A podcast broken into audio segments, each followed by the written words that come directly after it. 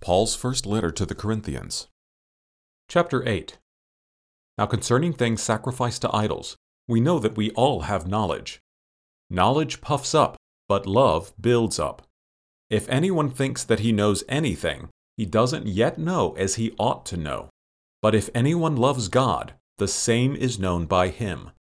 Therefore, concerning the eating of things sacrificed to idols, we know that no idol is anything in the world and that there is no other God but one.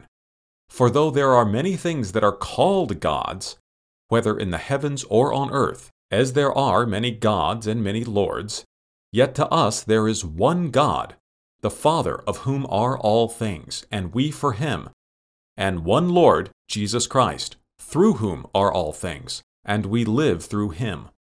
However, that knowledge isn't in all men. But some, with consciousness of the idol until now, eat as of a thing sacrificed to an idol, and their conscience, being weak, is defiled. But food will not commend us to God. For neither, if we don't eat, are we the worse, nor if we eat, are we the better. But be careful that by no means does this liberty of yours become a stumbling block to the weak. For if a man sees you, who have knowledge, sitting in an idol's temple, won't his conscience, if he is weak, be emboldened to eat things sacrificed to idols? And through your knowledge, he who is weak perishes, the brother for whose sake Christ died. Thus, sinning against the brothers and wounding their conscience when it is weak, you sin against Christ.